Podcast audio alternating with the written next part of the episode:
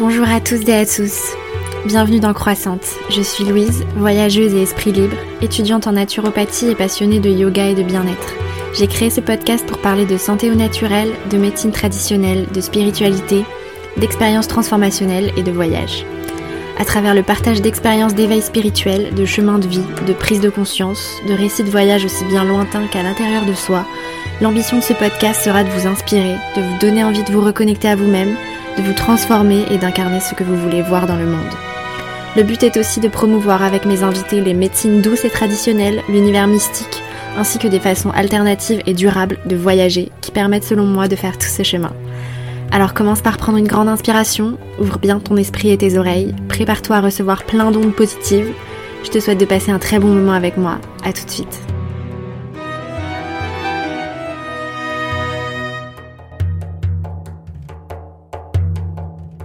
Hello tout le monde, j'espère que vous allez bien, que vous passez un bon mois de septembre.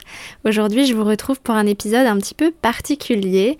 C'est la deuxième fois que j'invite dans Croissante Laura de The Inca Tribe, qui est astrologue et qui m'avait déjà rejoint pour une interview pour l'épisode euh, onze sur l'histoire de l'astrologie, mission de vie et nos éveils spirituels, où on avait eu une super conversation sur l'astrologie. Et à la suite de cette conversation, euh, on s'était dit avec Laura que ce serait super sympa euh, qu'elle vienne me faire mon thème astral en direct sur le podcast. Alors du coup, dans cet épisode, elle va me faire mon thème astral afin que vous puissiez voir en fait qu'est-ce que c'est une, euh, une consultation euh, de lecture de thème astral. Donc ce que je vous conseille, c'est, pour ceux qui ne l'ont pas déjà fait, de regarder votre thème et votre carte du ciel avant. Vous pouvez le faire très très rapidement euh, sur internet, euh, sur le site AstroTheme par exemple, ou encore sur plein d'applications euh, sur smartphone comme euh, AstroFuture par exemple, il y en a plein. Euh, comme ça, ça vous permettra quand même de voir à quoi ça ressemble, parce qu'on va parler un petit peu des formes géographiques, euh, des lignes qu'il y a sur les cartes du ciel, euh, des thèmes astro, euh, des degrés, et cetera. Aussi sur ces applications, vous allez avoir un petit peu ben, visuellement euh, et par écrit ce que c'est que les maisons, les numéros des maisons, euh, les placements des, des signes, et cetera. Donc ce sera plus clair pour vous si vous n'êtes euh, pas encore connaisseur de tout ça. Donc dans cet épisode, on va aborder les sujets qu'on peut euh, observer en lecture de thème astral, euh, par exemple euh, ma mission de vie, mes relations amoureuses, euh, mes blessures karmiques qui sont aussi en lien euh, avec ma mission de vie, donc plein de choses sur lesquelles tout le monde se pose des questions et euh, sur lesquelles on peut avoir des pistes en, en allant voir son thème astral. Euh, et du coup, avec les blessures karmiques que Laura a vues dans mon thème, on a pu faire des liens avec mes vies antérieures que j'ai été explorer avec une médium dont j'ai parlé euh, dans l'épisode neuf de mon podcast, si vous l'avez pas encore écouté, mon épisode où je parle de euh, comment j'ai été explorer mes vies antérieures avec une médium. Si vous voulez aller l'écouter si c'est pas déjà fait, vous verrez qu'on a pu faire des liens assez probants. Donc voilà, l'idée c'est que on découvre ensemble comment, euh, comment ça se passe une lecture de thème astral avec une astrologue, que ça vous donne envie d'aller regarder votre thème d'un peu plus près et que ça vous montre un petit peu sur quoi ça peut vous faire travailler. On a bien discuté pendant pas mal de temps, euh, comme euh, encore une fois deux vieilles copines. Euh, donc voilà, j'espère que ça vous que ça vous plaira, que ça vous divertira. Bien sûr, on parle de moi, donc vous vous pourrez pas vous identifier à tout, mais euh, voilà, au moins vous vous allez encore me connaître un petit peu plus.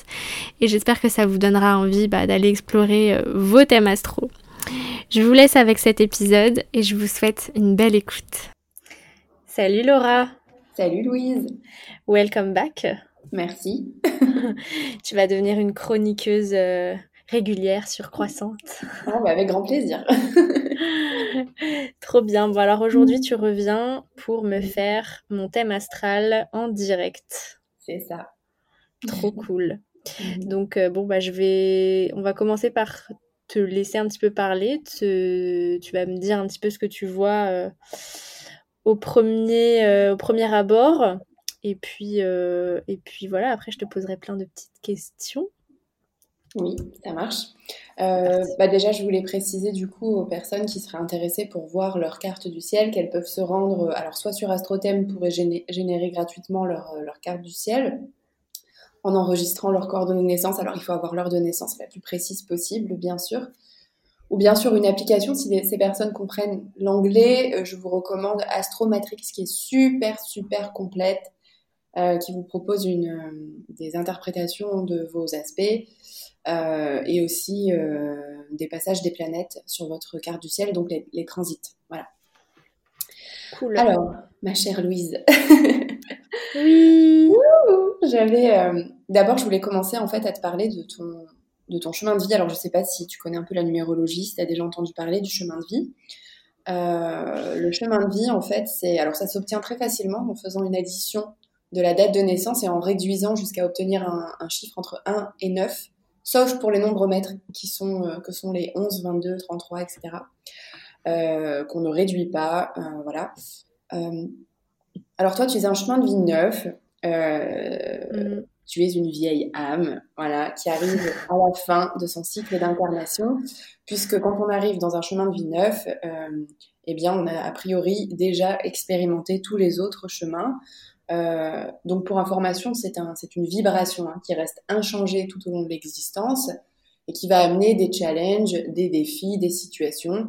Alors, deux chemins de vie neufs ne vont pas avoir la même vie, mais ils vont faire l'expérience. Disons, à travers leurs expériences qui leur appartiennent et qui sont différentes, ils vont tenter euh, de comprendre les mêmes choses, oui, voilà, mais ils n'auront pas la, forcément la même, la même vie. Euh, et donc, euh, le chemin de vie neuf, il contient la vibration, la connaissance de tous les autres nombres.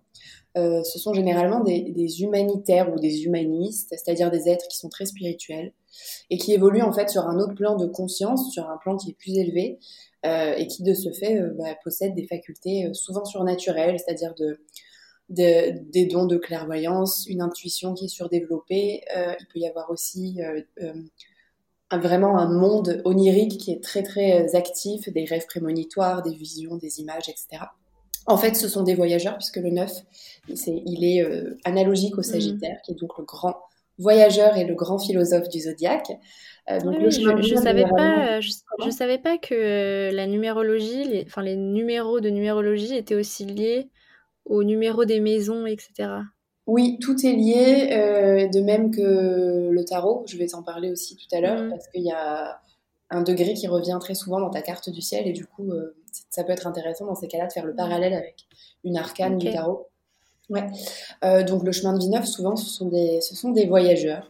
Euh, donc ils aiment partir à l'aventure, ils découvrir des contrées éloignées, mais aussi passer leur temps à rêver euh, de mondes qui sont généralement sortis tout droit de leur imagination. Euh, ils se remémorent aussi assez facilement leur vie antérieure, euh, toutes les euh, étapes qu'ils ont passées à explorer euh, l'univers.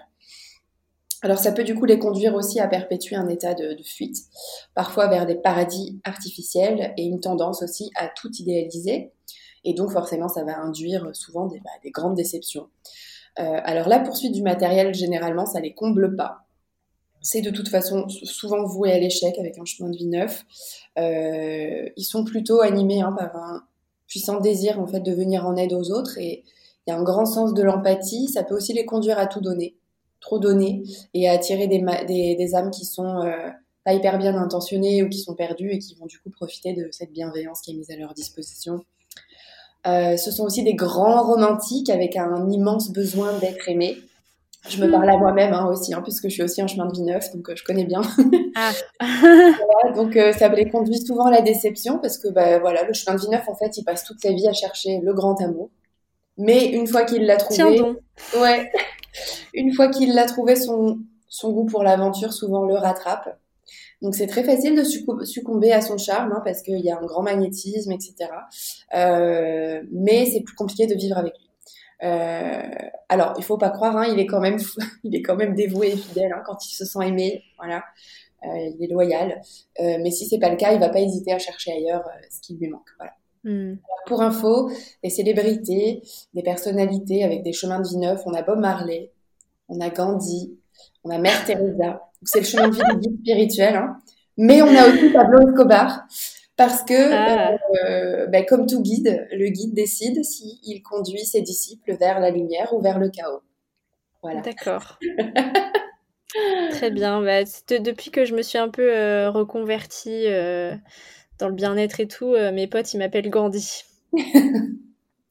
Donc voilà. Bah écoute, ils ont pas tort, puisque Gandhi était un chemin de vie neuf. Voilà, voilà. Et euh, okay. du coup, euh, maintenant, je pense qu'on peut passer à ta carte du ciel. Allez. Euh, donc, comme tu le sais, tu as un, un soleil en Gémeaux, un ascendant Scorpion. Et l'ascendant Scorpion, te... j'ai remarqué dans les questions que tu m'as posées, te, te, te questionnait beaucoup. Ouais, ouais, bah parce qu'en fait, euh, voilà, petit, euh, petit fun fact, toute ma vie, euh, j'ai cru que j'étais ascendant Balance. En fait, ma mère m'avait dit que j'étais ascendant Scorpion parce qu'elle avait fait mon, thème, mon thème à ma naissance. Enfin, elle, m'a, elle me l'a dit, euh, mais elle, elle était pas, elle était plus très sûre. Mais en tout cas, elle me disait une heure de naissance qui correspondait pas à l'ascendant Scorpion, mais à l'ascendant Balance. Et du coup, toute ma vie, je me suis un peu menti à moi-même et je me suis dit non, non, je suis ascendant Balance parce que quand je voyais ce qui caractérisait l'ascendant Scorpion, je me disais non, je ne veux pas être ça. Et quand j'ai reçu mon acte de naissance, quand je me suis vraiment intéressée à l'astrologie et que je me suis dit bon, il faut que je mette ça au clair quand même, que du coup, j'ai vu que j'étais née à dix-sept heures trente et pas à seize heures trente et que j'étais bien ascendant Scorpion, je me suis dit ok, en fait, ma personnalité, ma vraie personnalité, c'est celle-là. Il faut que j'arrête de me cacher. Il faut que j'assume qui je suis vraiment, c'est-à-dire euh, cette espèce de, de fou la merde qui, qui révèle des mensonges tout le temps, qui, Alors, euh, bah, qui essaye de, de, de, de soulever les tabous, euh, ouais. qui révèle mais, des secrets plutôt.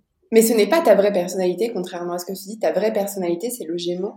Alors certes... Euh, Ton soleil est dans la maison huit. Alors, euh, je vais parler des maisons à plusieurs reprises. Ce sont des, des secteurs du ciel qui correspondent à des, à des thématiques terrestres. Euh, et ces secteurs du ciel, en fait, euh, sont toujours reliés à un signe. Et la maison huit, c'est la maison du Scorpion. Donc, ce qui est drôle, c'est que ton soleil, il est en Gémeaux, certes, mais dans le secteur du ciel analogique au Scorpion. Donc, oui, oui, tu as quand même, oui, euh, effectivement... Euh, du Scorpion dans ta personnalité. Disons plutôt que ta personnalité profonde, qui est le Gémeaux, entre en action euh, ton principe conscient, donc ton soleil, ta, ton principe euh, de vitalité, ton cœur, l'ego, mais pas l'ego de Mars, l'ego vraiment, le cœur, la vie, la personnalité profonde, va entrer en jeu effectivement dans les thématiques du Scorpion qui sont les transformations. Alors l'ascendant, c'est le masque social, c'est-à-dire que ce sont, c'est la façon dont les autres te perçoivent et c'est l'image que tu donnes de toi, mais ce n'est pas ta personnalité euh, profonde. En fait, on pourrait dire que c'est un peu celui qui dirige la pièce de théâtre, euh, l'acteur principal de la pièce de théâtre. C'est Zaza qui dit souvent ça, Holistic Zaza, qui est une astrologue euh, que j'adore. Euh, et, et, et le soleil, en fait, c'est lui qui incarne la pièce dans son intégralité.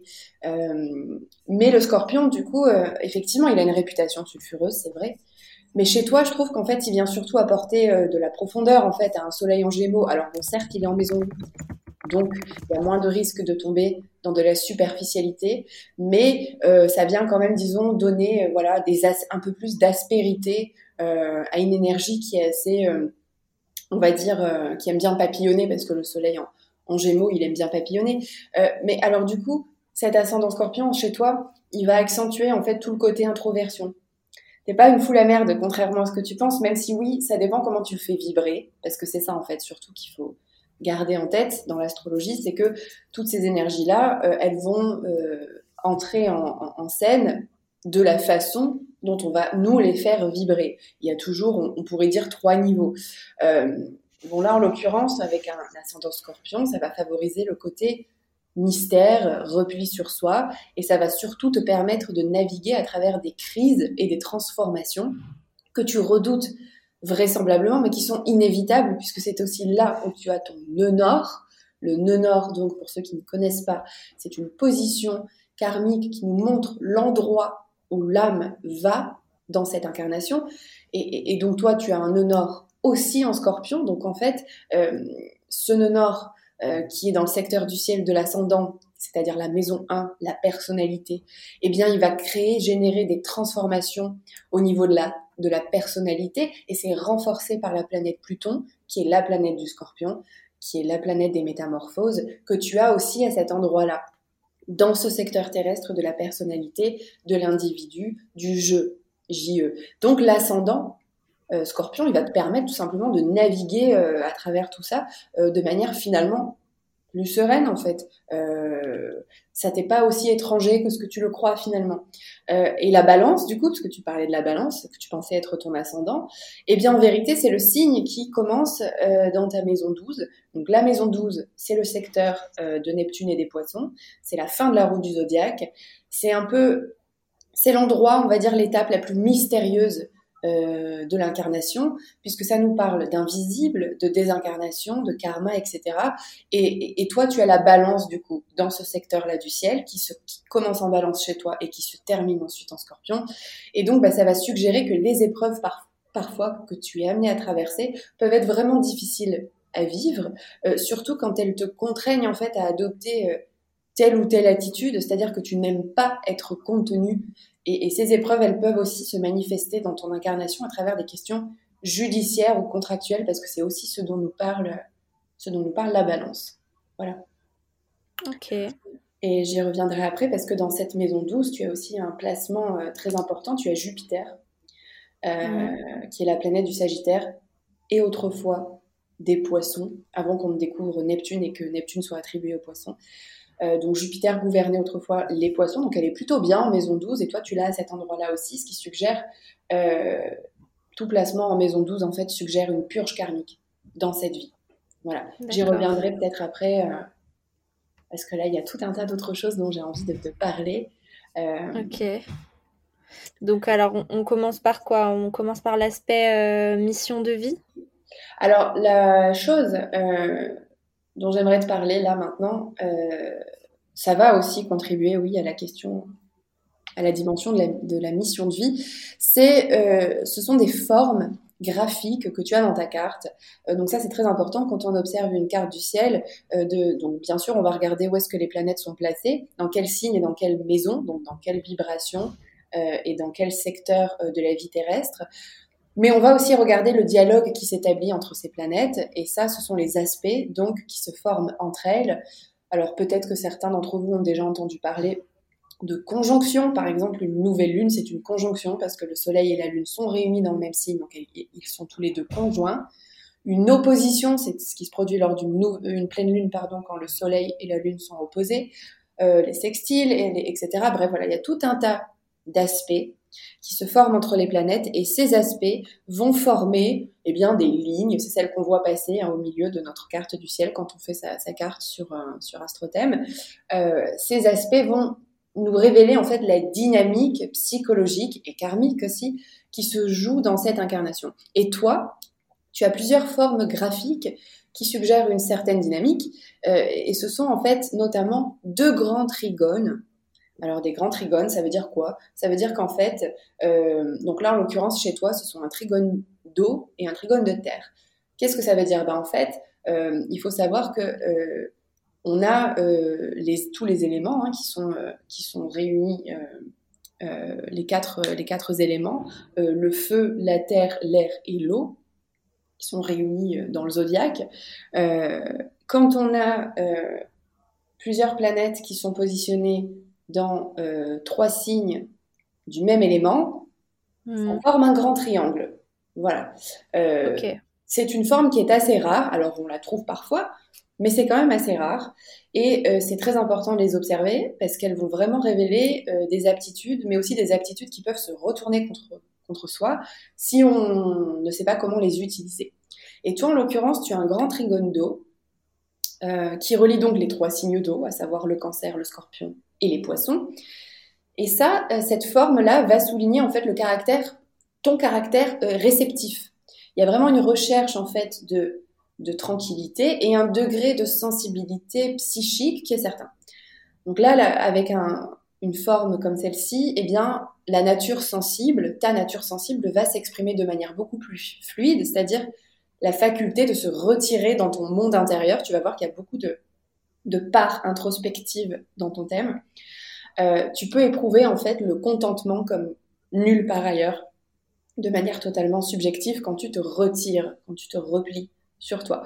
Donc ça va favoriser, favoriser un tempérament ben, propice à, à l'évasion, à l'évasion onirique. Euh, néanmoins, la vulnérabilité, elle est aussi exacerbée. Et il y a vraiment une nécessité là d'apprendre à canaliser, euh, canaliser correctement toute la surcharge émotionnelle que tu peux ressentir pour en faire un outil de construction, une ressource. Autrement, tu peux basculer dans le découragement, la fantaisie euh, ou l'illusion. Ce qui est super intéressant, c'est que par ailleurs, tu as aussi un grand trigone de terre qui relie donc les signes du taureau, de la vierge et du capricorne. Euh, donc, d'un autre côté, tu peux ne pas répondre favorablement du tout à tous les grands changements euh, de la vie. Il y a plutôt un besoin là d'accumuler, d'attirer certaines choses matérielles, la sécurité, et cetera. Et le fait de gérer tes ressources de manière euh, habile et intelligente. Euh, donc c'est intéressant d'avoir ces deux dynamiques déjà, parce que la première, elle va activer quelque chose de très mystérieux, de très poreux, parce que l'eau va absorber les énergies. Donc euh, tu vas vraiment absorber toutes ces énergies de ton, de ton environnement, des gens autour de toi, du collectif, et cetera. Et, et, et de l'autre côté, il y a cette deuxième dynamique de terre qui va plutôt te rendre hyper hermétique justement euh, à ces énergies-là et au changement et à tous les bouleversements émotionnels qui pourraient en découler. Bien enraciné dans ta réalité et dans les contingences matérielles. Mmh. Alors à toi de voir du coup si c'est une dynamique qui te permet de croître ou pas, l'avantage étant qu'avec un trigone de terre, tu vas être suffisamment solide pour endurer tout ce dont tu fais l'expérience aussi euh, par ailleurs. Mmh. Bah ça, ça me parle, alors je connaissais pas du tout ça, j'avais, j'avais pas vu, c'est marrant parce que du coup quand je regarde mon thème là je vois, je vois vraiment bien ces deux, euh, ces deux triangles, enfin, mmh. ça, c'est marrant parce que ça fait un peu une étoile de David, c'est, c'est marrant. Parce que tu regardes en réalité ça fait un cerf-volant, ouais. Parce que le grand trigone de terre, si tu le regardes bien, euh, il est aussi relié, donc ces trois trigones hein, comme ça, les, les trois lignes ouais. qui forment le triangle, et bien ces trois lignes elles sont aussi reliées à deux sextiles qui vont en direction de ton nord mmh. en scorpion. Alors, pour le voir, il faut euh, activer ouais. les aspects euh, en ouais. direction des, des points euh, comme le nord. Ouais, ouais, bah, je, je le vois là sur mon application. Voilà. Euh, donc et là, euh, c'est super fait... intéressant ouais, parce que du ouais, coup, c'est... je finis avec ça. Euh, le nœud nord, il te montre donc la destination, hein, l'endroit où tu dois aller, l'endroit symbolique vers lequel tu es invité à, à te diriger dans cette vie, en opposition à ce que tu connais déjà qui est représenté par le nœud sud, donc le passé, la zone de confort, et cetera qui est en face, et bien là, il n'y a aucun doute du coup que cette dynamique de terre et de construction, quand tu la fais vibrer, étrangement, elle te permet d'aller vers ce nœud nord et donc vers ce destin qui est en scorpion. Et c'est un vrai challenge parce qu'avec un nœud nord en scorpion, en toute logique, tu as un nœud sud en taureau, puisque forcément le nœud sud fait face au nœud nord et que le taureau fait toujours face au scorpion. Donc on pourrait dire que la vibration du taureau représente en quelque sorte pour toi le passé. Or, si tu regardes bien, c'est là où tu as Mars, le principe mmh. d'action, le yang, l'action initiée, qui, qui, qui en taureau en, en fait incarne la force tranquille. Et donc toute l'énergie est consacrée aux possessions, à la préservation de tout ce que tu possèdes. Or là, on, mmh. en face, il y a un nœud nord qui au contraire t'invite, t'invite à vivre la vie dans sa dimension la plus impermanente possible, sans mmh. te rendre hermétique aux changements et à toutes les perturbations émotionnelles qui peuvent en découler. Ça t'encourage en fait à connecter une espèce de purge matérielle. Quelque part, on te demande en fait d'inviter une forme de chaos, euh, ou plutôt d'accepter que le chaos se présente quand il se présente, et de ne pas lui résister, autrement tu resterais dans la stagnation, et justement on n'évolue pas dans la stagnation, et ça, ça plaît pas trop à ta planète Mars, qui a du mal à se bouger, mmh. et euh, qui est opposée du coup à ce nord. Voilà, et là tu vois, t'as en fait, déjà une belle dynamique. Ce à quoi ça me fait penser dans mon quotidien, c'est que, tu vois, le matin, je vais faire ma méditation, mon yoga, et tous les jours, tous les putains de jours, j'attends qu'il soit neuf heures pour rafraîchir mon compte bancaire. Tu vois, ça c'est mes rituels du matin, je médite, je fais du yoga et je rafraîchis mon compte bancaire pour voir si tous mes sous sont ouais. toujours à leur place, tu vois. C'est trop drôle. Mais tous les jours de ma vie, hein.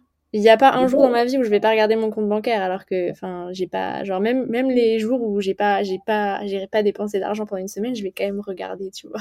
C'est marrant, mais oui, de toute façon on voit bien que l'argent, même s'il n'y a pas que ça, euh, c'est très important. Tu as quand même un soleil en gémeaux, certes, mais dans la maison huit du scorpion qui nous parle aussi de l'argent. Alors, en l'occurrence, l'argent des autres. Mais, euh, mais ouais, c'est, un, c'est important. C'est, cette euh, question euh, matérielle, sécurité et toute la sécurité qu'elle peut euh, euh, générer, en fait. Mais ça, c'est mm. pour tout le monde. Hein, mais euh, c'est vrai que c'est plus ou moins... Euh, là, on le voit bien, ça ressort. Euh, et... Euh, Là, ce dont j'avais envie de te parler maintenant, euh, c'est, c'est ton soleil en gémeaux, justement. Euh, parce que, alors déjà, il est au degré vingt-cinq du Gémeaux, donc il faut savoir qu'on a trente degrés par signe.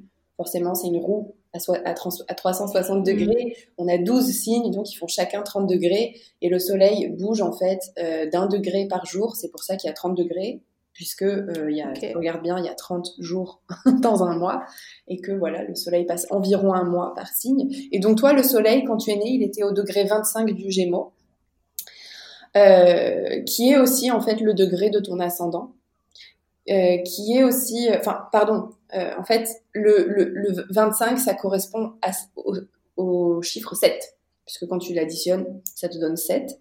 Euh, et sept, donc, c'est un degré qu'on retrouve plusieurs fois. Euh, le degré euh, de ton ascendant, le, le degré aussi de ta Mercure en Cancer, et qui correspond, parce que je te parlais du tarot tout à l'heure, à l'arcane euh, du tarot numéro sept, qui est le chariot.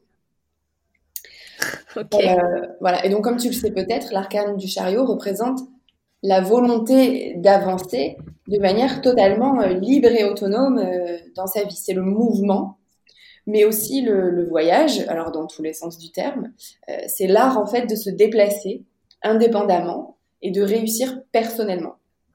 Donc, idéalement, euh, quand tu fais vibrer ça, c'est ce que tu veux tu, et tu l'obtiens sans avoir besoin de faire pression ni sur toi-même ni sur les autres.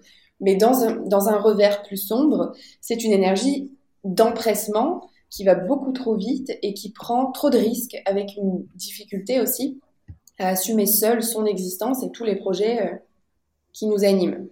Et euh, donc ça, c'est, c'est très important, parce que on voit que c'est une énergie qui, bah, c'est une vibration qui qui qui qui existe, en fait, que l'on retrouve plusieurs fois dans ta carte du ciel, et donc bah, ça suggère que c'est quelque chose qui est très présent dans ton incarnation actuelle. Et c'est marrant parce que quand on regarde ton soleil, Euh, on voit qu'il reçoit une multitude de quinconces. Alors, le quinconce, c'est quoi ? C'est un aspect à cent cinquante degrés entre deux planètes, euh, ou entre une planète et un angle, et, et qui nous parle, en fait, le quinconce. Donc, ce sont les lignes vertes que tu vois partir de ton soleil jusqu'à d'autres, euh, plusieurs autres planètes. Le quinconce, en fait, nous parle d'ambiguïté intérieure, prise de tête mentale, mais avec à la clé un éveil spirituel. Et toi, ton soleil, il est quinconce à Pluton, à Uranus, au nœud nord, et à Neptune. Donc là, on voit que déjà, avec un soleil en Gémeaux, l'activité mentale est quand même, ben, à profit, enfin, comment on dit, elle, mmh. elle est en, en ébullition. Mais ouais. En plus de ça, avec tous ces quinconces-là, on voit bien qu'il y a vraiment énormément euh, d'ambiguïté et de prise de tête mentale. Alors, c'est pas uniquement pour t'embêter, c'est juste que euh, tu t'interroges sur beaucoup de choses. Euh, et... Euh, Et en fait, ces choses-là, euh, bah, ça, elles te permettent tout simplement de cheminer. Alors, il faut savoir que le Soleil en maison huit, comme je te le disais tout à l'heure, qui est analogi- analogique au Scorpion et à Pluton, c'est la maison des transformations. C'est la maison de la mort symbolique, de, de la sexualité et du pouvoir. Le fait que cette maison, chez toi, elle commence dans le signe du, du Gémeaux, suggère que, en fait, toutes les transformations, toutes les métamorphoses que tu as amenées à vivre dans cette incarnation vont passer par le savoir, la connaissance, le partage d'informations, la découverte et l'aventure. Et ces découvertes, elles vont réconcilier une certaine dualité matière-esprit en toi, puisqu'en Gémeaux, il est question d'apprentissage et de dualité, de dualité matière-esprit, euh, qu'on retrouve pas mal aussi dans ton thème.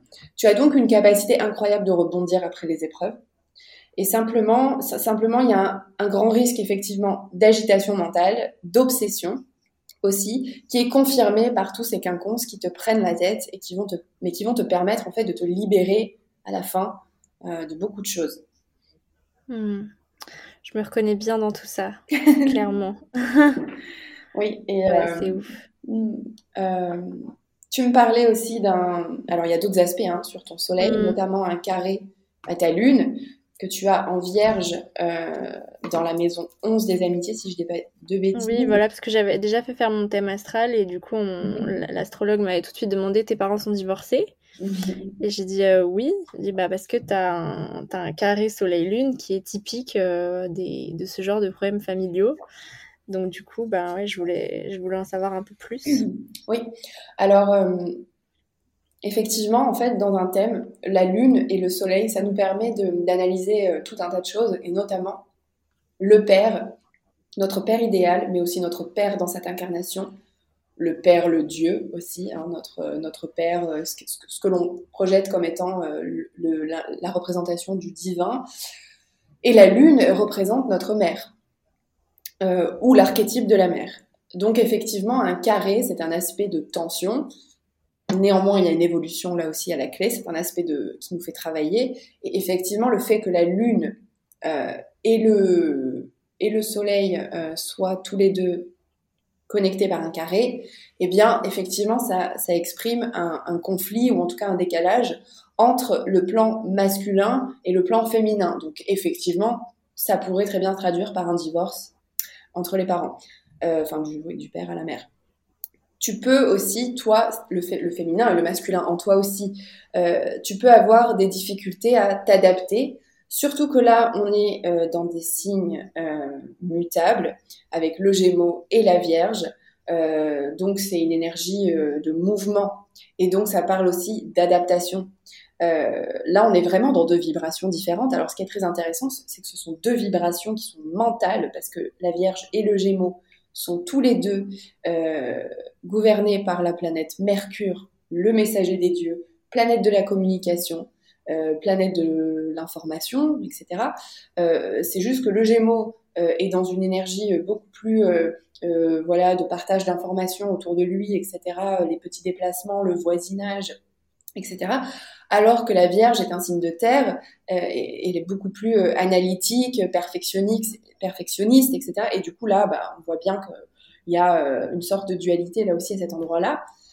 Et le fait que le Soleil, qui est le principe conscient, se retrouve carré à la Lune, les besoins émotionnels, c'est généralement le signe que l'humeur est changeante, ou en tout cas euh, instable. Et c'est très difficile aussi, c'est ça que je voulais dire tout à l'heure, de s'adapter euh, au sexe opposé. Parce que là, on est dans une polarité lune-soleil. Euh, par rapport à ces changements d'humeur, c'est comme si, en fait, la volonté, le principe conscient, donc le soleil, et de l'autre côté, l'imagination, l'intuition, les besoins émotionnels, donc la lune, ne vivaient pas sur le même plan. D'où un décalage certain entre ce que tu désires et la réalité. Mais la bonne nouvelle, c'est que ta lune reçoit beaucoup d'aspects euh, positifs qui viennent la soutenir. Et donc voilà, en fait, le carré, finalement, c'est juste créer un peu de dynamique, parce que sinon, on s'endort sur ses lauriers. Mmh. Ok. Non, celle qui est plus en galère, c'est ta, c'est ta Vénus. Ouais, j'ai un carré aussi avec Jupiter, c'est ça? Mmh. Et ouais, une opposition avec Uranus. Euh, à Neptune euh, et à Uranus. Donc, cette Vénus, elle est au degré un. Du lion. Alors, il faut savoir que le degré un, c'est vraiment... Euh, c'est le début du spectre, en fait, du lion. Mm. Commence un nouveau cycle à, à cet endroit-là. C'est dans la maison neuf, analogique au Sagittaire. Donc là, on est dans une double position de feu, parce que le, euh, elle est en lion, donc signe de feu, dans la maison du Sagittaire, signe de feu. Donc, c'est une position très forte pour Vénus, parce que là, en lion, elle est sous la maîtrise, euh, forcément, bah, du soleil, qui, qui, qui, qui gouverne le signe du lion. Dans des énergies donc de feu qui sont très très masculines, qui sont très yang, c'est une Vénus qui va rayonner fortement. C'est intéressant du coup parce que ta planète Mars, comme je disais tout à l'heure, elle est dans un signe yin, elle est dans le signe du taureau, qui est le yin de Gaïa, l'énergie de la terre, de la nature, et cetera. Alors que là, ta planète Vénus, elle est dans un signe yang. Donc là, on a des polarités qui sont inversées, c'est intéressant. C'est intéressant surtout quand on sait qu'on a un soleil en Gémeaux, qu'il y a cette question de dualité, et cetera. Euh, après, j'ai pas mis d'interprétation dessus, mais ça, tu peux voilà, aller voir comment ça résonne en toi, d'avoir un masculin, un féminin qui sont inversés, entre guillemets. Mmh. Euh, alors, en tout cas, une Vénus en Lion, bah, y a des, une capacité de rayonner l'amour qui est décuplée, une puissance qui est très, très magnétique, une, une force de caractère, et donc de la fierté aussi, et un orgueil qui peut parfois aussi te jouer des tours. Encore une fois, tout dépend comment tu fais vibrer ça. C'est en tout cas une Vénus qui est très expansive, qui est très exigeante et possessive aussi. En fait, elle, elle va percevoir les rapports amoureux un peu comme un challenge, comme une conquête. Elle aime avoir l'impression en fait, de plaire à des personnes qui, a priori, ne sont pas spécialement faites pour elle ou bien qui ne sont pas disponibles. Il y a cette idée... Il y a cette... Voilà, il y a cette idée un peu comme avec le bélier qu'il faut conquérir en fait, l'autre. Euh, si la personne elle est relaxée, en fait, ça va la stimuler euh, grandement. Alors, c'est une Vénus qui aime plaire, forcément. Elle est dans le signe du lion, donc elle a besoin d'être admirée, d'être le centre du monde. C'est la séduction.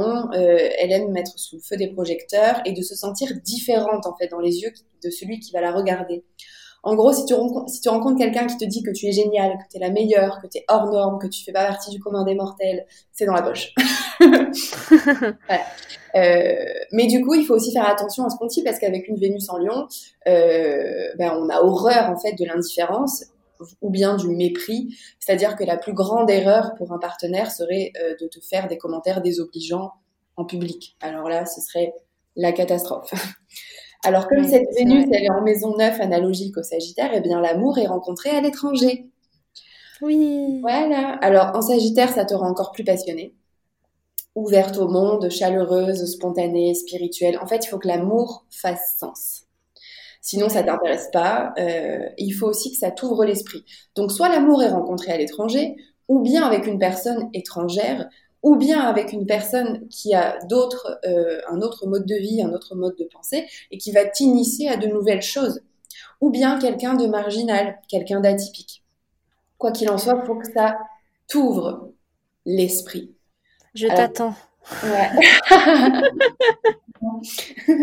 Alors, ce qui est intéressant aussi, c'est de regarder le degré sabillant. Donc, en fait, chaque degré correspond à une énergie, euh, et cette énergie, elles ont, ces énergies des degrés, elles ont été canalisées par des astrologues. Alors, il ne faut pas tout prendre au pied de la lettre. Ce sont des canalisations. C'est, cela appartient à une branche, sur AstroTheme, ils le disent, une branche fataliste de l'astrologie. Mais néanmoins, il y a quand même des choses intéressantes dans les degrés sabiens. Parfois, tu lis, tu tiques et tu vois que c'est très, très vrai. Et donc là, en, en l'occurrence, euh, le degré un du lion... Euh, L'image qu'il y a derrière, ce sont des oriflammes qui flottent dans des directions opposées au mât d'un bateau. Et la description qu'il en est donnée, c'est un caractère indécis, changeant et capricieux, sujet à des changements d'humeur, allant de l'optimisme infondé au désespoir extrême. Les incessants voyages à travers le monde occupent une place importante tout au long de la vie. L'intelligence joue un rôle déterminant pour parvenir à une brillante réussite, et je te le confirme parce que tu as quand même ton milieu du ciel, donc la vie publique, les accomplissements, mmh. les ambitions, le destin, en Lion, proche de ta Vénus. Donc l'intelligence joue un rôle déterminant pour parvenir à une brillante réussite, à condition que l'on se concentre sur les mêmes objectifs. La mer et l'eau représentent des dangers possibles. Ça, ça vient pas de moi, hein. C'est les canalisations mmh. des degrés sabiens. Euh, il ne faut pas tout prendre voilà, au pied de la lettre, mais parfois, il y a des petites choses qui sont intéressantes, euh, qui, sont, qui sont vraies. Voilà. Ok. Et justement, on peut voir que le, pro- le problème avec cette Vénus, c'est qu'elle je- est opposée à deux planètes transpersonnelles. Alors, les planètes transpersonnelles, ce sont des planètes lentes. Ce sont toutes les planètes après Jupiter qui transitent très lentement dans les signes et qui, du coup, vont concerner des générations euh, entières. Leur mmh. placement en signe vont influencer les générations qu'elles concernent. Euh, et ces planètes-là donc, sont opposées, Uranus et Neptune, que tu as en face de ta Vénus. Elles sont néanmoins dans le Capricorne, même si, euh, donc là, on est dans une... Euh, comme étant donné que ta Vénus, elle est au degré un du Lion, bah, finalement, les planètes opposées ne sont pas en Verseau, mais toujours en Capricorne, en face, comme toute ta génération, donc Neptune-Uranus, mais dans la maison trois, analogique aux Gémeaux. Donc ça, ça te concerne vraiment en tant qu'individu. Euh... Ce qui sous-entend que les sentiments naissent très vite, surtout avec Uranus, mais qu'il peut y avoir beaucoup de tensions avec le partenaire. Donc là, en fait, c'est vraiment sujet au coup de foudre. Hein. Une Vénus opposée à, à Uranus, on est sur euh, des choses très, euh, voilà, tout, tout de suite, euh, c'est radical, c'est soudain, euh, et cetera. Comme de l'électricité, donc euh, des coups de foudre. Mais il peut y avoir aussi beaucoup de tensions, du coup, avec le partenaire et des gros soucis de communication, surtout qu'on est en, en Gémeaux, de l'autre côté. Donc, des discussions, des conflits, enfin, on est en Gémeaux, on est dans la maison trois du Gémeaux. Donc, des discussions, des conflits, des ruptures. En fait, la vie sentimentale, elle est imprévisible de base. Et aussi, avec cette double opposition, on dirait que le partenaire est loin. Soit il est loin physiquement, soit il est loin émotionnellement. Il y a de la distance. Et aussi, une grande tendance à l'idéalisation avec Neptune. Arrête, je vais pleurer là. Non, alors ça te je me reconnais trop que... là. Non, ça te dit pas. Alors, attention, ça dit pas que fatalité, tu vas toujours rencontrer des gens qui vont vivre loin, mais il y a cette notion quelque part un peu de distance avec le partenaire. Ça peut être une mmh. distance géographique, et comme justement tu as une Vénus en maison neuf, ça peut être quelqu'un qui vit à l'étranger, qui de temps en temps doit re- re- repartir chez lui, je, je sais pas, tu vois, tu verras bien. Ouais. Mais en tout cas, il faut savoir que l'opposition à Neptune, elle peut te conduire parfois à la désillusion parce que tu peux idéaliser énormément la personne et du coup vivre dans tes rêves sans tenir compte de la réalité. Euh, même si, je te rassure, il y a quand même moins de naïveté que si ça avait été un carré. En fait, mmh. les oppositions, je sais, comme ça, ça a l'air pas hyper fun et tout, mais en fait, elles annoncent des fins de cycle. Et toi, t'es quand même un chemin de vie neuf, donc il y a des choses à terminer. Et là, en fait, euh, ces oppositions, elles te, elles, elles proposent pas vraiment d'axe de travail, comme un carré qui, là, t'aurait fait vraiment chier, pardon. Elles suggèrent simplement une dualité qui existe en toi. La seule solution, c'est de les, enfin, la meilleure solution, c'est de les intégrer, c'est-à-dire de les accepter, euh, ces, ces, ces dualités. Euh, et c'est comme ça qu'en fait, tu vas les, les apaiser et que, et qu'elles, en fait, elles auront moins euh, d'impact, en fait. C'est plus une... Il faut les reconnaître, il faut, les, faut mettre de la lumière dessus. Ce qui est plus embêtant, finalement, avec ta Vénus, c'est effectivement ce carré à Jupiter. Là, il y a clairement des excès.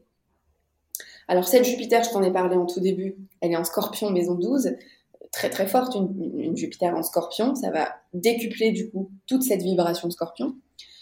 Et comme elle est en maison douze, secteur de Neptune et des Poissons, dernière étape de l'incarnation, dernière étape karmique euh, des incarnations. Donc, il ben, y a des immenses parts de sacrifice avec la possibilité de s'ouvrir à des parts transcendantales puisqu'on est dans ce fameux secteur euh, aquatique des Poissons. Il y a vraiment une tendance au repli sur, sur soi, à l'introspection, d'autant que chez toi, Jupiter, elle était rétrograde au moment de ta naissance. Ça veut dire qu'elle avait cessé sa course, mais comme la Terre continue d'avancer, ça produit un mouvement de recul. Donc, c'est comme si on ajoutait symboliquement de l'élément terre dessus. Euh, donc, ça va écraser ses fonctions, ça va les retenir, ça va les intérioriser. Donc, c'est en Scorpion, c'est intérieur. C'est en maison douze, c'est intérieur. C'est rétrograde, c'est intérieur. Au cas où tu n'aurais pas compris. Voilà. Donc, c'est parfait pour tout ce qui est développement personnel, service à l'autre, vie, spiritu- vie spirituelle, et cetera. Mais elle est carrée à Vénus. Donc, ça suggère qu'il peut y avoir, comme c'est la planète euh, de l'expansion, Jupiter, quand elle est touchée par un aspect compliqué, ça va se traduire par de l'excès, c'est-à-dire trop. Donc là, il peut y avoir de l'excès dans les désirs et dans la vie sentimentale d'une manière générale. Le risque, ce serait de toujours en vouloir plus, d'être jamais euh, satisfaite et du coup de basculer dans un comportement qui ne serait plus vraiment euh, adapté à la situation et aux expériences. Et donc, ça va attirer non seulement des situations qui sont un peu bancales, parfois souvent même hors légalité. Tu pourrais tomber amoureuse d'un criminel et qui va ouais, sur des séparations ou en tout cas des conflits. Donc effectivement, là, tu es vraiment, euh, avec cette Vénus, tu es euh, vraiment invité à, à fournir un, un, un travail et quelque part, euh, bah, je veux dire, c'est souvent le cas euh, quand on a euh, toute cette dualité, en fait, ça, forcément, elle implique de travailler sur, sur des... polarités, notamment les polarités euh, masculines et, et, et féminines. Euh, et là, on voit bien que, alors autant ta Lune s'en sort bien, elle est euh, trigone à Neptune, trigone à Uranus, sextile à Pluton, donc t'es encouragée à la transformation, ça se fait de manière euh, fluide, elle est sextile à ton nœud nord, donc elle, tes émotions t'aident, te guident en direction du, de ton destin, elle est trigone à Mars, donc euh, les émotions vont initier l'action de manière euh, saine aussi. Euh, c'est juste que bah, ta Vénus, c'est ta Vénus, en fait, qui est, euh, qui est un peu plus, euh, un peu plus en difficulté, mais, mais elle est, elle aussi, trigone à Pluton. Donc, au final, euh, il y a de la passion saine, finalement, dans les relations aussi, même si, par ailleurs, donc, comme je te dis, euh, il peut y avoir des excès, euh, voilà. Mais il y a quand même une passion saine qui va générer un avant et un après. C'est-à-dire que la relation te transforme. J'ai vraiment l'impression que tu fais des, des transformations dans cette incarnation à travers les relations. Euh, c'est difficile parce que tu as aussi euh, cette planète Mars qui est dans la maison sept de Vénus. Elle est dans la maison sept du lien, des projections et des relations, les relations à deux, romantiques ou professionnelles aussi. Mars à cet endroit-là, c'est quand même le, le dieu de la guerre. Donc, il, mais bon, c'est en taureau, donc voilà, mais il faut pas croire, euh, fort tranquille, ok, mais méfiez-vous de l'eau qui dort parce que euh, une Mars en taureau, surtout chez toi, elle est opposée à Pluton. Euh, il peut y avoir des colères, waouh, wow, qui vont tout détruire. Voilà. Je suis pas trop du genre à me mettre en colère très très fort. Non, non, il faut, il faut te titiller parce que le taureau, euh, le taureau n'attaque pas.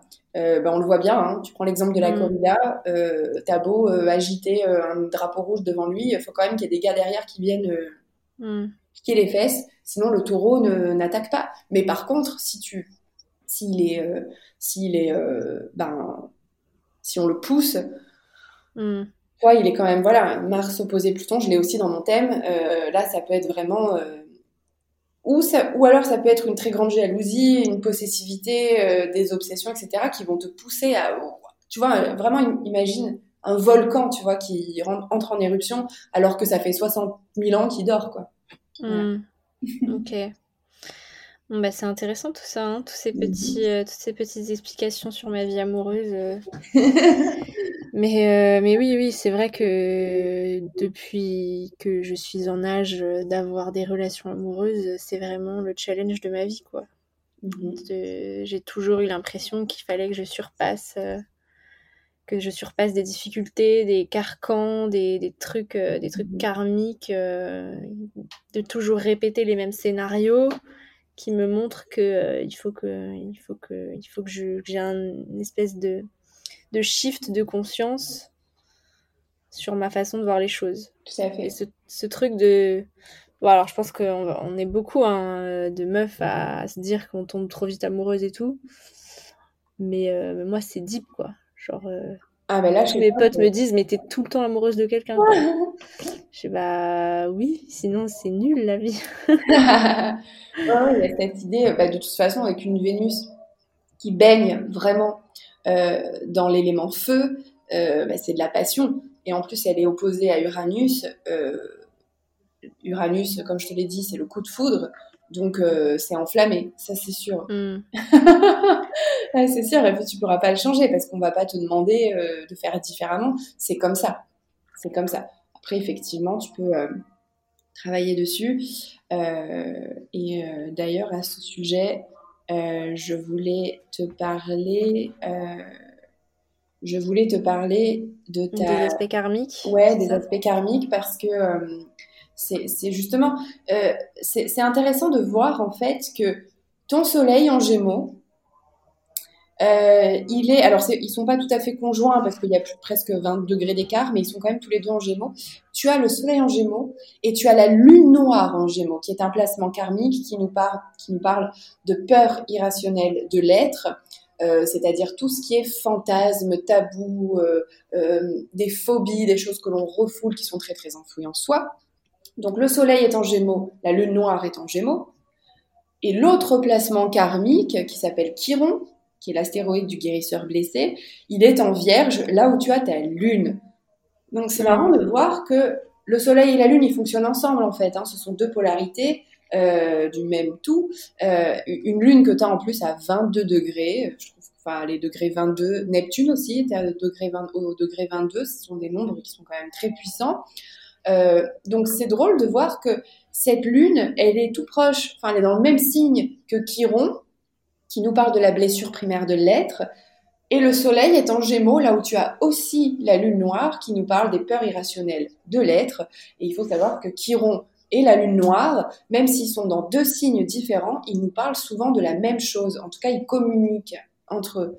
Euh, donc on voit bien qu'il y a deux traumas là qui sont cristallisés dans et euh, la lune en toi, au niveau des émotions, et dans ton principe vital, euh, le soleil. Alors Chiron, Chiron en Vierge, là, il y a clairement une blessure euh, en lien avec la notion d'utilité sociale. C'est-à-dire que tu peux être obsédé vraiment par cette idée de euh, qu'est-ce que je dois faire, qu'est-ce que je suis venue faire, quelle est ma vocation, quelle est mon utilité sociale, avec cette croyance que si tu ne te rends pas utile, tu vas basculer dans un vide vertigineux et que du coup, bah, la vie, il faut absolument que être productive à tout prix pour ne pas tomber dans cette espèce de sensation de vide euh, où tu as l'impression que du coup euh, le quotidien est stérile, dénué d'intérêt, euh, voilà.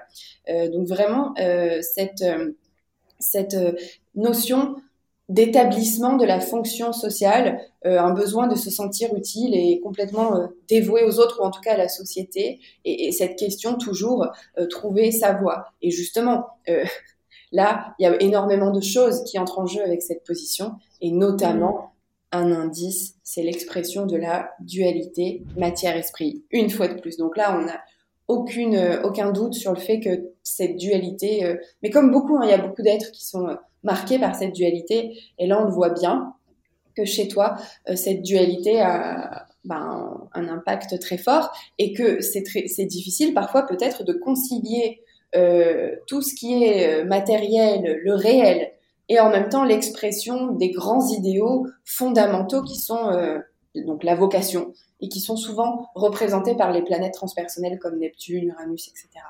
Euh, et là, avec euh, Chiron en Vierge, Louise, tu peux être euh, très, euh, tu peux, tu peux être vraiment, euh, tu peux tomber facilement dans un, une dynamique euh, de sacrifice de toi euh, au profit des autres, et tomber du coup dans un schéma victime-infirmière, avec toujours cette croyance qu'il faut aider, sauver l'autre. Euh, et du coup, le problème, c'est que quand on donne tout pour sauver l'autre, souvent l'autre s'en va une fois qu'il a obtenu ce qu'il voulait, et on se retrouve seul. Et donc, on se retrouve à son tour victime. Euh, mmh. Alors, je te dis pas que ça t'arrive obligatoirement, mais en tout cas, ça pourrait être une tendance avec une Chiron en Vierge. Et chez toi, elle est dans la maison dix, donc la notion d'utilité, elle est doublement mise en avant, parce que la maison dix, c'est la vie publique, les accomplissements et les ambitions. Donc, il y a vraiment cette interrogation autour de euh, qu'est-ce que je suis venue faire, qu'est-ce que je suis venue euh, offrir aux autres. C'est une invitation à se détacher de l'idée que l'on est défini par ce que l'on fait, par ce mmh. que l'on produit. Voilà. Ok. Oui. Ça me parle, parce que c'est vrai que c'est ce que je disais dans, dans mon premier épisode, je crois, sur le fait que... Euh... À la base, je faisais des études dans la culture, mais je viens d'une famille d'artistes et tout, et je me disais que, euh, qu'il fallait que je trouve quelque chose d'autre à faire, parce que je trouvais que c'était trop vide, en fait. Trop... Enfin, je voulais trouver vraiment un métier qui ait du sens, qui ait des, des valeurs fortes, un truc un peu de... Ah, exactement. De, de, de, enfin, ouais, pas humanitaire, mais genre qui, qui porte un peu des, des valeurs, genre d'écologie, de, de, ouais, de, de sauver le monde, on va dire. Mais tu viens juste de le dire, parce que la Vierge est obsédée par l'idée qu'elle fasse, qu'elle fasse des choses qui aient du sens. Mm. Ça, c'est une grande euh, interrogation, euh, obsession de, de la Vierge. Euh, le sentiment d'inutilité, d'inutilité, il est. Euh, C'est, c'est du coup, euh, ouais. c'est le pire en fait avec cette position. Et euh, comme tu as aussi donc cette fameuse lune noire en Gémeaux, eh bien euh, là, ça va vraiment agir aussi. Donc les deux, hein, et la lune noire et Chiron, elles agissent. Ils vont agir tous les deux chez toi sur les forces mercuriennes, parce que le Gémeaux et la Vierge sont tous les deux gouvernés par Mercure, la planète de la communication, le messager des dieux. Euh, donc là, on voit qu'il y a aussi des peurs sociales en lien avec la notion d'apprentissage et le fait de se sociabiliser. Donc, je ne te dis pas que tu n'arrives pas à te sociabiliser, mais il peut y ouais, avoir... Tu peux le dire. Hein. Dans cette incarnation, tu peux, par exemple, avoir du mal à... à... Il faut sublimer, en fait, peut-être une certaine tendance à l'introversion qu'on voit qui est, qui est très présente chez toi, euh, et développer certaines forces d'extériorisation. Euh, ça peut aussi impliquer que euh, la fratrie est source de... Il y a quelque chose de karmique, en fait, avec la fratrie. Alors, je ne sais pas si tu as des frères et sœurs, il me semble que oui. Euh... Oui, j'ai deux frères avec qui c'est très compliqué. Voilà. Donc, en fait, ça, ça vient, du coup, présupposer, avec une lune noire en Gémeaux, que les peurs sont activées et réveillées par la fratrie. Euh, donc, ce sont aussi des axes de travail. Euh, ça va aussi activer le côté duel des choses. Forcément, c'est ce sur quoi tu travailles. Euh, et donc, soit l'information, parce qu'en Gémeaux, c'est l'information, l'information n'est pas reçue comme elle doit être reçue, c'est-à-dire qu'on va te dire quelque chose, mais tu vas pas l'entendre de la façon qu'il le faudrait, ou l'information, tu as du mal à la communiquer, à la transmettre, c'est-à-dire, par exemple, à exprimer réellement tes ressentis, par exemple. Alors, du coup, c'est une position qui va t'inviter à développer ton propre langage, ta propre forme d'expression. Euh, donc, c'est bien pour euh, tout ce qui est euh, créatif. Et d'ailleurs, tu as ton milieu du ciel en Lion, donc la créativité euh, est vraiment au cœur de ton incarnation. Euh, c'est ce qui, euh, c'est ce que t'as, c'est ce que tu as désigné comme étant la créativité, l'expression de soi, l'estime de soi, et cetera, le rayonnement euh, de soi, euh, c'est ce que tu as désigné dans ton, inca- dans ton incarnation comme étant le sommet symbolique, mmh. ton idéal, ton destin. Voilà. Euh, donc euh, là, le fait d'avoir une lune noire en maison trois, euh, pardon, en, en gémeaux, euh, eh bien du coup, euh, ça va t'encourager, puisque la communication pose problème, elle est blessée d'une certaine façon. Ça va t'encourager à trouver ton propre moyen d'expression. Ok, bah ouais, c'est intéressant. Je pense que c'est pas pour rien si j'ai créé un podcast. Hein. Oui, exactement. C'est quand même... Euh... En fait, tout ce que tu me dis, c'est des trucs dont je me suis un peu rendu compte euh, cette année sur moi, tu vois. Ouais. J'ai l'impression que j'ai des prises de conscience euh, sur ma, ma véritable... Bah, ma véritable voix, quoi. Et je voulais Et... te poser une question. Est-ce que tu as quelqu'un dans ton entourage qui est marqué par des énergies poissons et qui, euh, euh, qui, euh, qui pourrait, par exemple, euh, proposer des obstacles, alors euh, inconsciemment. Hein, euh, euh. Après, c'est difficile à savoir parce que parfois, c'est pas forcément le signe de la personne, mais peut-être que la personne ouais. a beaucoup de placements en poissons et du coup, faut...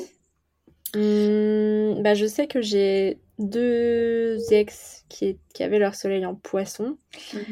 Euh, après, je regarde vite fait la carte de ma mère. Euh... Parce qu'en ouais, fait, tu as Saturne en poisson. C'est difficile Donc, de... La génération, mais... Euh... C'est difficile de chercher comme ça, mais... Euh... En tout cas, garde-le en tête que... Euh... Dans ta vie, tu pourrais être amené à rencontrer des gens qui sont marqués par les énergies poissons et qui vont mmh. du coup forcément... Euh, parce qu'en fait, Saturne, elle est souvent incarnée autour de soi. Donc, la, Saturne, c'est la planète des restrictions, du cadre, de la structure, et cetera. Et souvent, elle, a, elle est souvent incarnée autour de nous, c'est-à-dire que quelqu'un va représenter ces, cette vibration-là. Chez toi, Saturne est en poisson, donc elle suggère que... Euh, alors déjà, ça va renforcer une fois de plus le côté solitaire. Euh, et, ça, et elle va en fait te demander de mieux maîtriser euh, le, le plan émotionnel, c'est-à-dire que tu peux avoir énormément d'inspiration, surtout avec ce trigone d'eau et le feu aussi hein, que tu as par ailleurs. Tu peux y avoir une grande inspiration, mais elle est peut-être pas forcément bien maîtrisée. Et là, Saturne vient te dire structure tout ça, mets un cadre pour en faire quelque chose. Et d'ailleurs, cette Saturne, elle est opposée à Chiron, la blessure primaire de l'être que tu as en vierge. Mmh. Ça, c'est intéressant aussi. Euh, Saturne étant une énergie très patriarcale et la Vierge étant le féminin dans sa plus pure expression, c'est une déesse, la grande prêtresse. Euh, mmh. Donc ça aussi, c'est intéressant d'un point de vue karmique de voir qu'il peut, il y a pu avoir des mémoires comme mmh. ça. Ouais, euh... et puis ça, ça m'a tout de suite un peu sauté aux, aux oreilles. Je sais pas si ça se dit de dire ça. Quand tu m'as dit que Chiron, donc les les vies, c'est un peu les vies antérieures du coup aussi. Les Alors, blessures des vies antérieures, non ? En fait, c'est la lune noire qui est plus euh, représentative des, ouais. des vies antérieures, mais Chiron aussi. Disons que la lune noire, ce sont des choses vraiment très, très anciennes. Chiron, ça pourrait être éventuellement la dernière vie, mais souvent, c'est la petite enfance dans cette vie-là. D'accord, ok. Ouais, ouais, parce que du coup, dans mon... comme j'ai vu une médium, j'ai fait un épisode ouais. là-dessus sur mes vies antérieures. Ouais. Donc, bon, on prend au sérieux ou on prend pas au sérieux, hein, mais du coup, il y avait vraiment cette idée... dans les trois ou quatre vies qu'on a été explorées, cette idée bah ouais, d'inutilité sociale, en fait, de la vie où j'étais un homme, euh, mmh. j'étais handicapée, oui. du coup, j'ai pas pu avoir euh, ma place dans la société. Oui. Et les trois vies précédentes où j'étais des femmes, euh, j'étais des oui. femmes, euh, bon, bah, euh, des... rien, rien, de... rien d'incroyable, des femmes euh, avant dix-neuf cent cinquante, hein, on servait à rien, on n'avait pas le droit au chapitre. Euh, mais vraiment, euh, je... dans ma dernière vie, apparemment, je serais morte vraiment en ayant l'impression d'être passée totalement à côté de ma vie et d'avoir euh, cette colère, en fait, euh, contre les hommes de ne pas nous laisser, nous les femmes, euh, avoir euh, une utilité dans la vie et de, de, d'avoir notre libre arbitre et de pouvoir... Euh, faire ce qu'on voudrait faire dans une autre, une autre une deuxi- ma deuxième vie avant celle-là aussi. J'ai été très érudite, mais j'avais pas le droit d'étudier. J'ai, j'ai fait la boniche alors que je voulais, euh, je voulais briller aussi. Donc, il euh, y a vraiment cette idée-là aussi qui correspond. Mais on voit bien que dans cette incarnation, tu veux développer effectivement les apprentissages avec tous ces placements autour du Sagittaire et du Gémeaux. Donc euh, là, cette fois-ci, tu veux mettre au service ton savoir, apprendre et transmettre tout ce que tu n'as pas pu faire euh, auparavant. Mmh. Ton utilité sociale, on voit bien que euh, ces sources, euh, bah, c'est quelque chose qui te, voilà, qui te, qui te touche avec cette Chiron en Vierge, effectivement opposée à Saturne en face, il y a cette question de patriarcat et donc de non-utilité en lien avec le féminin. Euh, et la colère dont tu parles aussi, c'est cette opposition de Pluton euh, à Mars. Mmh. Donc là, on retrouve tout en fait. On retrouve tout. Et puis, il euh, y avait aussi dans une autre de tes vies un rapport très compliqué avec les frères. C'est-à-dire que les frères avaient réussi ou quelque chose comme ça. Non, il y a quelque chose de... Oui, euh, oui. Alors, c'était euh, que en fait, donc, ma mère... s'était remariée avec un... Ma mère qui était voilà. veuve s'était remariée avec un veuf qui avait des fils mmh. et qui du coup étaient donc mes frères par alliance, qui, étaient, euh, qui ont du coup volé nos terres et ils m'ont forcée à me marier avec l'un d'entre eux pour avoir la légitimité sur les terres, et cetera. Enfin, D'où la lune noire en Gémeaux. D'où la lune noire en Gémeaux. Et si cette médium a capté en fait toutes ces incarnations-là, c'est pas parce que ce sont les plus importantes ou quoi, mais en tout cas, ce sont celles que tu rejoues ou qui mmh. ont une importance dans cette vie actuelle, là, maintenant. Mmh. Euh, et effectivement, on le retrouve clairement dans ta carte du ciel. Hein. C'est, c'est ça. Eh ben, c'est deep, hein, tout ça. Mmh. Est-ce mais qu'on oui, a... Mais oui, scorpion, c'est deep. Ouais, ça, c'est sûr que c'est deep. Mmh. Ok, alors est-ce qu'on a abordé un peu tout ce qu'on, tout ce qu'on voulait ? Ben, il me semble, hein. Et puis il y avait autre chose que je voulais te dire aussi par rapport ouais. à cette Saturne, le fait qu'elle soit dans la maison quatre, parce qu'elle est chez toi, donc dans la maison quatre, qui est la maison euh, des fondations, de la famille, du foyer, du clan, de la mère, ça sous-entend que l'éducation a pu être assez euh, rigoureuse, ou en tout cas, euh, si, si elle n'était pas rigoureuse, si elle n'était pas stricte, on a pu te demander ou t'obliger d'une certaine façon à maîtriser certains de tes instincts, alors que bon, avec un ascendant scorpion, on va maîtriser tes instincts, euh, notamment dans le domaine des, des relations familiales, et ça, ça a pu amener vraiment des conflits ou, ou des problèmes de communication à la maison. Euh, peut-être que d'une certaine façon, certaines relations familiales, elles ont manqué de chaleur, et du coup, ça, s'est ré- ça peut se répercuter plus tard, à, une fois qu'on est adulte. Euh, et puis, bah, comme tu le sais, avec cette opposition à, Q- à Chiron, bah, du coup, toutes les, euh, toutes les frustrations, euh, elles viennent euh, de, de cette opposition-là. Euh, à voir, du coup, à quel moment de la vie euh, ça entre en jeu, parce qu'évidemment, c'est pas tout le temps. Hein. Il y a des cycles, ça, ça va é- évoluer, varier en fonction des transits. Euh, mais en tout cas, d'ailleurs, Saturne, c'est la planète du temps. Euh, mais en tout cas, voilà, elle a vraiment un impact aussi sur l'éducation. Et là, en l'occurrence, euh, il faut voir lequel des parents a le plus contribué à cette éducation. C'est pas forcément le père, c'est pas forcément la mère non plus, ça peut aussi être un grand-parent. Mais en tout cas, il faut mmh. voir qui a pu te transmettre cette, euh, cette espèce de rigueur, euh, de cette, cette rigidité, plutôt, je dirais, ouais. euh, qui a pu te induire une croyance qu'il fallait contrôler tes instincts. Après, ouais, ça peut pas été fait intentionnellement, hein.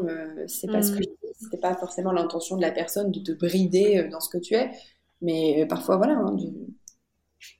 on transmet... Bah, je, vais ré- je vais réfléchir euh, à cette question-là, parce que là, comme ça, c'est vrai que euh, moi, j'ai pas du tout une éducation euh, rigoureuse, hein, euh... C'est drôle. Bah, c'est, c'est, ma ma- c'est plutôt ma maman qui m'a, qui m'a élevée. Mmh. Et euh, voilà, j'ai, voilà, pour te dire un petit peu mon enfance, euh, je, je passais mes week-ends, euh, ça dépend où, où j'habitais, mais je partais, dès que j'avais six sept ans, je partais toute seule jouer euh, en, dans, dans, dans les villages, et cetera. Le soir, c'était plutôt plateau télé devant ma télé, enfin plateau mmh. repas devant ma télé que, euh, que repas de famille, tu vois. Donc, c'était pas vraiment euh, strict, enfin, tu vois, aucune, aucune éducation euh, religieuse, pas mal de, pas mal de liberté et de confiance. Mmh.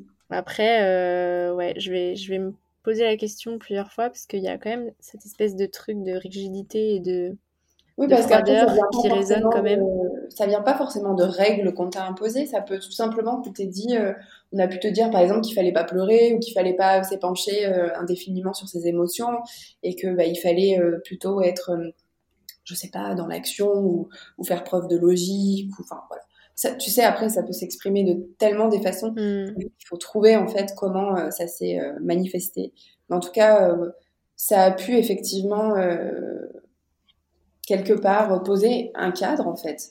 Poser un mm. cadre dans un secteur du ciel où normalement euh, il est plutôt question de oui de, de, de, de d'atmosphère chaleureuse, ben la maison quoi, parce que là on est dans vraiment on est dans le secteur de du Cancer en maison quatre, euh, donc euh, peut-être que tout simplement c'est venu euh, renforcer euh, la notion d'introversion émotionnelle en fait.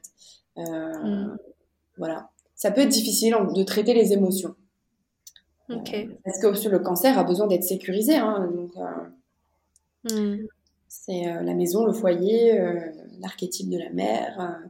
Euh, donc euh, Saturne, quand elle est positionnée dans ce secteur-là, elle va venir euh, limiter, contracter ou bien euh, introvertir euh, ces émotions-là. Ok, ben, je vais réfléchir. C'est vrai que j'ai peut-être... Je, je, je, je, je suis pas du genre à pas dire mes sentiments, mais j'ai quand même un peu honte, tu vois, de les dire. Mmh. J'ai peur d'être... Euh... De toute façon, avec une lune en vierge, les émotions, il euh, y a beaucoup de pudeur. Mmh. Euh, les émotions ont plutôt tendance à être analysées, décortiquées, rationalisées. Mmh. Tu vois, ça. Mmh. Mmh. Mmh. Elle m'en ouais. fait la démonstration en live. Mmh. Ouais, ouais, ça me laisse, euh, ça me laisse songeuse. Il va falloir que je processe tout ça. Ouais, hein. Bien sûr, c'est lourd, c'est dense. Il euh, y a plein de choses à, à assimiler. Euh, tu vas voir euh, cette nuit aussi, tu vas faire le, le process. Oh mon Dieu, laisse-moi dormir. Ok, est-ce que tu as des choses à rajouter? Bah écoute, non, ça y est, j'ai fait le tour, je t'ai dit euh, tout ce que je voulais te dire. Ah, moi, j'avais juste une question que j'ai pas eu le temps de poser tout à l'heure, c'est que, euh, par exemple, comme ma Vénus est au degré un du Lion, mm-hmm. est-ce que ça veut dire qu'elle est très teintée par le Cancer aussi? Qu'elle est proche oui, du Cancer? Bien sûr, oui, ouais. Elle est entre les deux. Alors, elle est... Elle... Tu, es, tu, vas, tu attends d'un amoureux qu'il t'aime comme un lion, c'est sûr mmh. et certain, mais c'est vrai que quelque part, euh, oui, il y a aussi euh, un petit peu du cancer, tout à fait. Mmh. Donc, euh, peut-être aussi le besoin de materner ou d'être materné. Mmh. De protection, quoi. Ouais, sécurité. Eh oui, donc euh, ah. les garçons, si vous entendez ça, vous savez quoi faire? Alors, euh, je récapitule. Il faut lui dire que c'est la meilleure. Il faut que quelqu'un soit sous le feu des projecteurs. Oui. Ouais. Ok. Allez, bon bah notez tout ça et puis mm. j'attends vos j'attends vos, vos messages. Oh, du coup, il y a aussi quelque chose que je voulais te dire, c'est que avec parce que c'est très important, c'est très intéressant de regarder Junon parce que Junon c'est l'astéroïde du mariage, alors pas forcément romantique. C'est-à-dire que le signe dans lequel se trouve Junon va parler de coopération, de mariage, dans tous les sens du terme. Et donc aussi romantiquement. Donc, ça veut dire que si tu te retrouves avec un partenaire qui est marqué par le signe dans lequel est Junon, il y a forte euh, chance de se marier. Euh, et en l'occurrence, chez toi, euh, Junon est en balance dans la maison douze. Mmh. Euh, donc, il y a aussi cette, ce besoin de profondeur psychique, un lien d'âme de préférence, puisque c'est en maison douze. Et puis, bah, la balance. Voilà. Le jour où tu rencontres une balance, tu sais que potentiellement, tu peux te marier. Mais le mythe de Junon est assez bâtard quand même. Parce que Junon, en fait, c'était la femme de Jupiter. Dans le mythe, tu sais. Et Jupiter, mmh. qui est la planète de l'expansion, qui fait rien à moitié, ben, en fait, il avait plein de femmes. Et du coup, Junon était aussi la femme bafouée. C'est-à-dire qu'il restait, malgré tout, par amour, pour son cher et tendre qu'il a trompé à gogo. Euh, donc voilà. Sotte. Ouais. Ouais, mais en même temps, euh, bah, du coup, énergie de dévotion, puis chez toi, c'est en ouais, maison. Ouais. Ah. Bah, moi, ce truc de dévotion, c'est vraiment, euh, c'est vraiment quelque chose qui m'anime, parce que j'aurais tendance à être très dévouée, mais j'ai souvent été justement bafouée, et je me suis souvent dit, putain, mais pourquoi j'ai été aussi dévouée, alors que, enfin, il n'y avait rien, quoi. Mm-hmm. Mm-hmm. Tu répètes. Tu répètes. Ouais, c'est ça. Tu répètes, et puis bah, t'as quand même une Jupiter en maison douze, quoi. Mm. Ok. Voilà. Ben, Bon, est-ce que tu peux nous dire où est-ce que ceux qui auraient envie de faire leur thème astral avec toi doivent aller pour commander tes services ? Alors, il suffit de penser très fort à moi et puis j'apparais soudain en fait de... C'est trop bien. Pratique. Et... Non, alors... Euh... Vous voulez quand vous voulez. Alors, ils peuvent aller tout simplement sur le site, Euh, sur mon site qui s'appelle Inca Tribe Experience, euh, ou bien sur le compte Instagram, et puis suivre dans la bio le lien euh, Linktree qui mène à toutes les prestations euh, mm. possibles. Euh, voilà, ou bien me contacter directement aussi, mais bon, c'est vrai que c'est plus pratique d'aller directement sur le site. Sachant que euh, y a plusieurs prestations. Alors, il y a la, il y a la séance astrale, en fait, qui... la séance astrale, la séance de thème astral. On va pas voyager dans l'espace, hein. Quoique. euh, donc là, en fait, ça se passe à l'écrit. Euh, c'est quand même bien développé, hein, voilà. Mais si les personnes veulent euh, un rendez-vous en vidéo, je le fais aussi. Donc là, il faut me contacter directement. Ou bien, il y a le livret aussi. Euh, bon, là, c'est un budget un peu plus important. Euh, le livret, c'est carrément une trentaine de pages avec des transits, et cetera. Donc euh, là, c'est, là, je développe énormément. Et puis surtout, je mets en page... En... C'était quoi cet accent ? Je mets en page. C'est un voyage astral. Mais mes racines me rattrapent parfois. Euh, donc là, je le mets en page pour que, en fait, on, ensuite, c'est, c'est donc imprimable et on peut le garder euh, à vie. Voilà. Et c'est personnalisé, bien sûr. Donc, soit okay. le livret, soit la séance, euh, soit la séance à l'écrit ou en visio. Voilà. D'accord. Et tu nous fais un petit code promo pour euh, les auditeurs des courses. Ouais, c'est une bonne idée, tiens, j'avais pas pensé à ça. Ouais, ouais tu me fais et... un petit lien d'affiliation, comme ça je peux avoir des commissions. Euh, ouais, super, avec le code promo voyage astral. Voilà, c'est ça, Croissante, Louise, euh, moins vingt pour cent. Non, c'est une blague, on n'a pas du tout euh, fait un truc comme ça, mais euh... bon, on en reparlera. En tout cas, je te remercie parce que la dernière fois, on a fait notre suite à notre podcast. J'ai eu des personnes qui sont venues de, de toi, donc bah, je te remercie. Ah, donc voilà, bah tu vas, tu sais comment tu vas me payer ? Tu vas m'héberger quand je vais venir au Maroc. Oh bah ça, tu sais bien que Mikasa est Mikasa, hein. Ah, bah allez, bah allez. Très bien. Si t'as des petits Marocains, balance dans ton, ah, ton cercle d'amis. Tu les vois dans les stories.